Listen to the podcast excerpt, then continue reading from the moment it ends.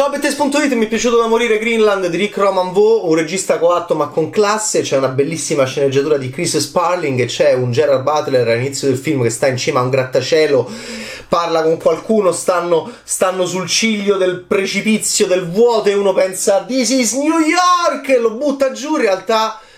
In realtà Butler è a, a, a, non è Leonida in questo film, ha il caschetto, è molto molto in crisi, tu non sai se ha mangiato male, tu non sai se, se, ha un problema digestivo, tu non sai se ha un problema fisico, tu non sai se ha un problema morale, però è sul ciglio del vuoto, è sul ciglio del precipizio e qualcuno gli va a parlare ma lui sembra in grande difficoltà. Già questa sequenza con anche il passato no? di Sparta, queste Sparta, Leonida che lancia nel vuoto il, l'ambasciatore ateniese in 300 di Zack Snyder, il film che lo rende una star, già questo è bellissimo, già l'inizio è stupendo, vediamo Gerard Butler in cima a un grattacielo ma lo vediamo quasi lui, quasi lui. Eh, tentato dal vuoto, no? Straordinario. A quel punto, con questo inizio così, meta cinematografico, è così bello perché comunque vedi questo Mone che è in difficoltà con questo caschetto che sta lì, ma che gli è successo? Io infatti già mi ero fatto in questa sequenza stupenda iniziale, co- come recita Butler, come, come appunto com- come, come, lo pongono subito il personaggio, come si chiama? John. Eh, John Garrity eh, io subito ho pensato, ok, allora mh, mm, problemi al lavoro, ha scoperto qualcosa, ha scoperto qualcosa che non va, il palazzo è stato costruito male, ha una responsabilità, è convinto che sia tutta colpa sua. Cioè, ti dà una sensazione fantastica già a questo inizio. E poi alla fine arriva Clark e voi direte: Ah, ah è lui! Infatti, c'è la battuta che fa: Alcuni enormi frammenti di Clark entreranno nell'atmosfera della moglie di John No, Clark non è un uomo, Clark non è, anche se ha un nome d'uomo. Quanto è bravo Chris Sparling in sceneggiatura. Clark è, una, è, Clark è un asteroide. E voi direte, That's Armageddon, sì, questo era il film finto di John Landis dentro Ridere per Ridere, Armageddon invece è un film vero di Michael Bay. E Melancolia di Lars von Trier, appunto, eh, stanno arrivando queste cose che ci cancelleranno il figlio di John, il figlio di Gerald Butler, è contento e questo anche è straordinario. È contento, ridono tutti. Clark, Clark, Clark è carino, sta arrivando. Clark si divide, appunto, alcuni enormi frammenti di Clark entreranno nella nostra atmosfera, non nell'atmosfera della moglie di John. Ellison, interpretata da Morena Baccarin, la quale però, la quale però è arrabbiata con John e quindi questa sensazione di malessere iniziale Butler se la porta anche dopo, dopo la scena in cui sembra che non vuole buttare This is New York, non vuole buttare quello che gli è andato a parlare dall'alto ma sembra che si voglia buttare lui poi entra Uh, entra ma non dovrebbe entrare in una casa in, di cui ha ancora le chiavi. C'è un malessere in Gerard Butler all'inizio di questo film che ho trovato geniale. La moglie fa il Tavirulan ma che ci fai qui? È un po' stupida, un po' colpita, un po' spaventata, ma non troppo. E Morena Baccarin, la quale ce la ricordiamo che andava addosso eh, a Ryan Reynolds in Deadpool e prendeva la rincorsa, allargava le gambe, pam! E gli si buttava sopra e lui, boom, la prendeva, lui gli diceva la frase, lei ta ta ta ta ta, ta boom!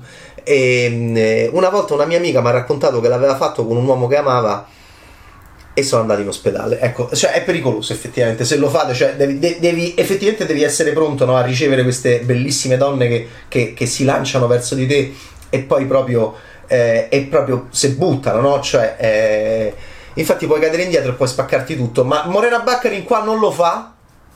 No, anzi sembra che corra lontana, no? È bella l'inquadratura. Sembra che corra lontana da John. Lei corre sul tapirulan, ma in una direzione lontana da John, il quale, appunto, Butler in tutto l'inizio del film è così.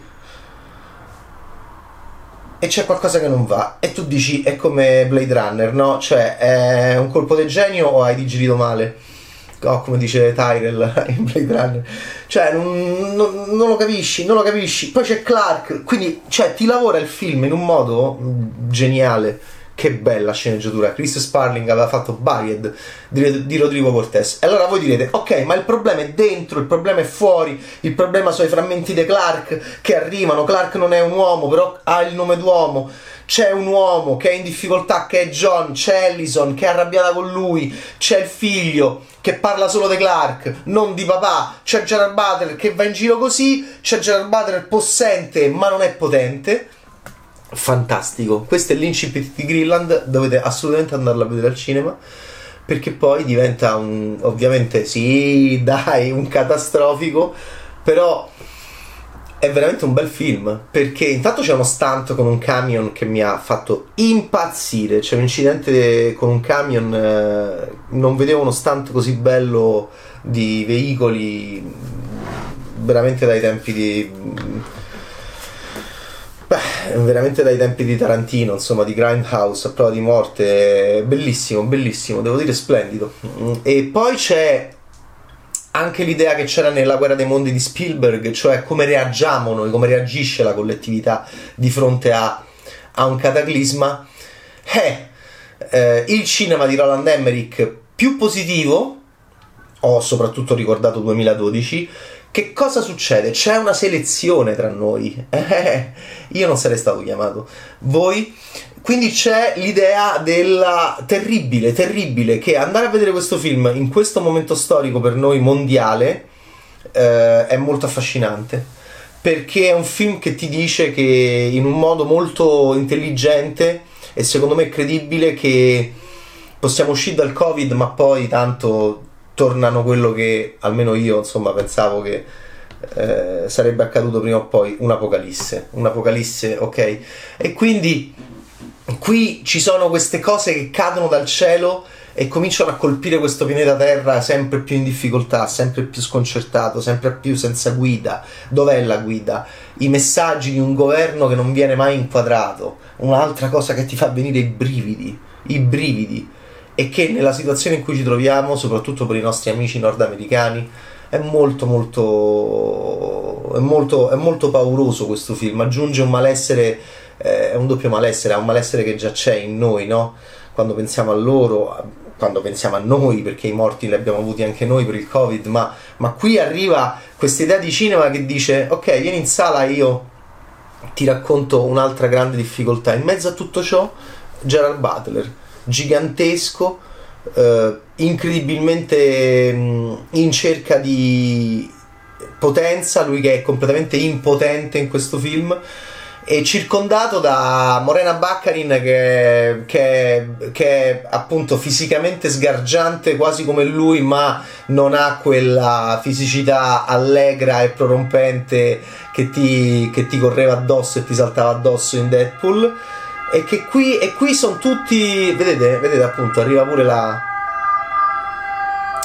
arriva pure la sirena è, è, tutto un film di macchine, è un film di controlli, è un film di viaggi, co- come La guerra dei mondi di Steven Spielberg è un film di difficoltà, che cosa tira fuori questa situazione da noi, dall'animo umano, è un film di tanti personaggi secondari che intervengono e stiamo con, con, i Garrity, ok? Arriva anche, ci sarà anche Roger Dale Floyd, il, il, il bravo attore bimbo che interpreta Nathan Garrity, e i Garrity sono questi tre eh, peraltro, appunto, in tutto ciò Nathan ha anche un problema mm, medico, quindi eh, i frammenti di Clark, questo malessere senso di colpa terribile, non vi dico perché, un po' si scopre, di John Garrity, di Gerard Butler, questa catastrofe che sta per arrivare e questo nostro scappare, correre, eh, aspettare le direttive governative, il nostro 2020 di tutto il mondo, aspettare le direttive governative, non capirle, farsi prendere dal panico, essere violenti, tirare fuori i martelli, essere crudeli,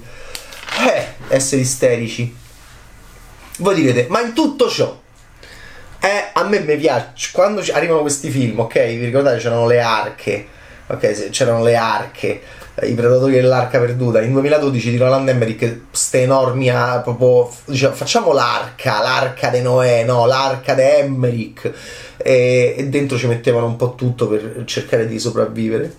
Emmerich è più comunque allegro. Invece Rick Romanvaux fa un film molto teso molto serio ripeto devi avere una sceneggiatura intellig- estremamente intelligente come quella di Chris Sparling sui militari, sui borghesi, sulla famiglia e poi c'ha un finale stupendo. Eh, devo dirvi che uno dice, a me quando arrivano questi film chiedo sempre, ma noi mi interessa da italiano, ovviamente da analista italiano, ma noi dove siamo? Ci siamo? Certo che ci siamo, semiologicamente ci siamo nel film. E non vi dico come ci siamo, ma insomma, eh, effettivamente mh, ho visto comparire il mio paese pronto a scomparire. Ecco, de- ben- benissimo, eh, Greenland di Rick Romanvo, come andrà a finire sta faccenda? Ci fa pensare che c'è oltre il Covid c'è un altro problema, ci fa pensare a tutti i problemi della nostra umanità, ci fa pensare ai nostri amici nordamericani a cui vogliamo bene a, eh, e, e, quindi che si trovano in un'enorme difficoltà, ok, anche con le elezioni in questo momento. E quindi è un film che arriva in un, in un, momento eccezionale, non so come si reagirà a questo film perché il cinema chiede qualcosa, ci chiede qualcosa per l'ennesima volta. Il cinema, il cinema durante le guerre si è trovato in queste situazioni, però veniva sospeso. Allora, che cosa ci chiede il cinema adesso? Ci chiede qualcosa di interessante al quale noi non sappiamo come reagiremo. E infatti ci sono tante reazioni diverse anche nel pubblico, però il cinema deve andare avanti. E il cinema adesso ci dice ultimamente ci ha detto Tenet, ultimamente ci ha detto Il giorno sbagliato, Russell Crowe che si arrabbia in macchina, i film italiani che stanno incassando tanto bene perché n- non ci sono i colossi anglosassoni. Poi arriva questo Greenland che è una produzione eh, non enorme, ok? Diciamo, diciamo il budget. 34 milioni di dollari ufficiale e, e, quindi è un film che ci dice è un film che ci dice oggi uh, domani forse non è un altro giorno e come la prenderemo? Insomma, eh, ci sono tante sorprese e tante riflessioni che possono venire fuori da questo, secondo me, bellissimo film catastrofico di Rick Romanbo, scritto da Chris Sparling, il quale è un bravo drammaturgo, e interpretato da veramente un ottimo Gerard Butler, una delle sue prove più interessanti perché serve perfettamente Butler, che magari non recita, ma è già recitato dai film suoi precedenti, e quindi è, devo dire, una scelta editoriale perfetta. E Morena Baccarin ce la mette tutta e anche lei è interessante. E poi arriverà un grande attore americano che vabbè non vi dico un, cla- un classico il classico l'America che quando arriva è l'America. Ok infatti anche Ken Loach lo utilizzò in un modo molto intelligente tanti anni fa in cui era l'America. l'America che ci credeva eh, e che poi non ci credeva più nella canzone di Carla. In questo caso lui fa un'altra America. Ok Greenland di, Rick Romanvo è veramente un film di grande personalità ed è un film sul cinema. È un film sul cinema che vuole avere personalità e dice io non, io non, non cambierò. Ma com'è possibile? Eh, perché il cinema siamo noi e quindi noi dobbiamo andare avanti in un modo o nell'altro e il cinema eh, ci sfida dicendo ci sfida con la nostra immagine perché il cinema siamo noi e quindi il cinema con le nostre facce, perché Gerard è uno di noi, perché Morena è una di noi, perché Roger Dale Floyd è uno di noi, il cinema ci dice guarda che non, non, non ti libererai mai di me fino a che non ti libererai di te stesso. Ciao Bad Taste!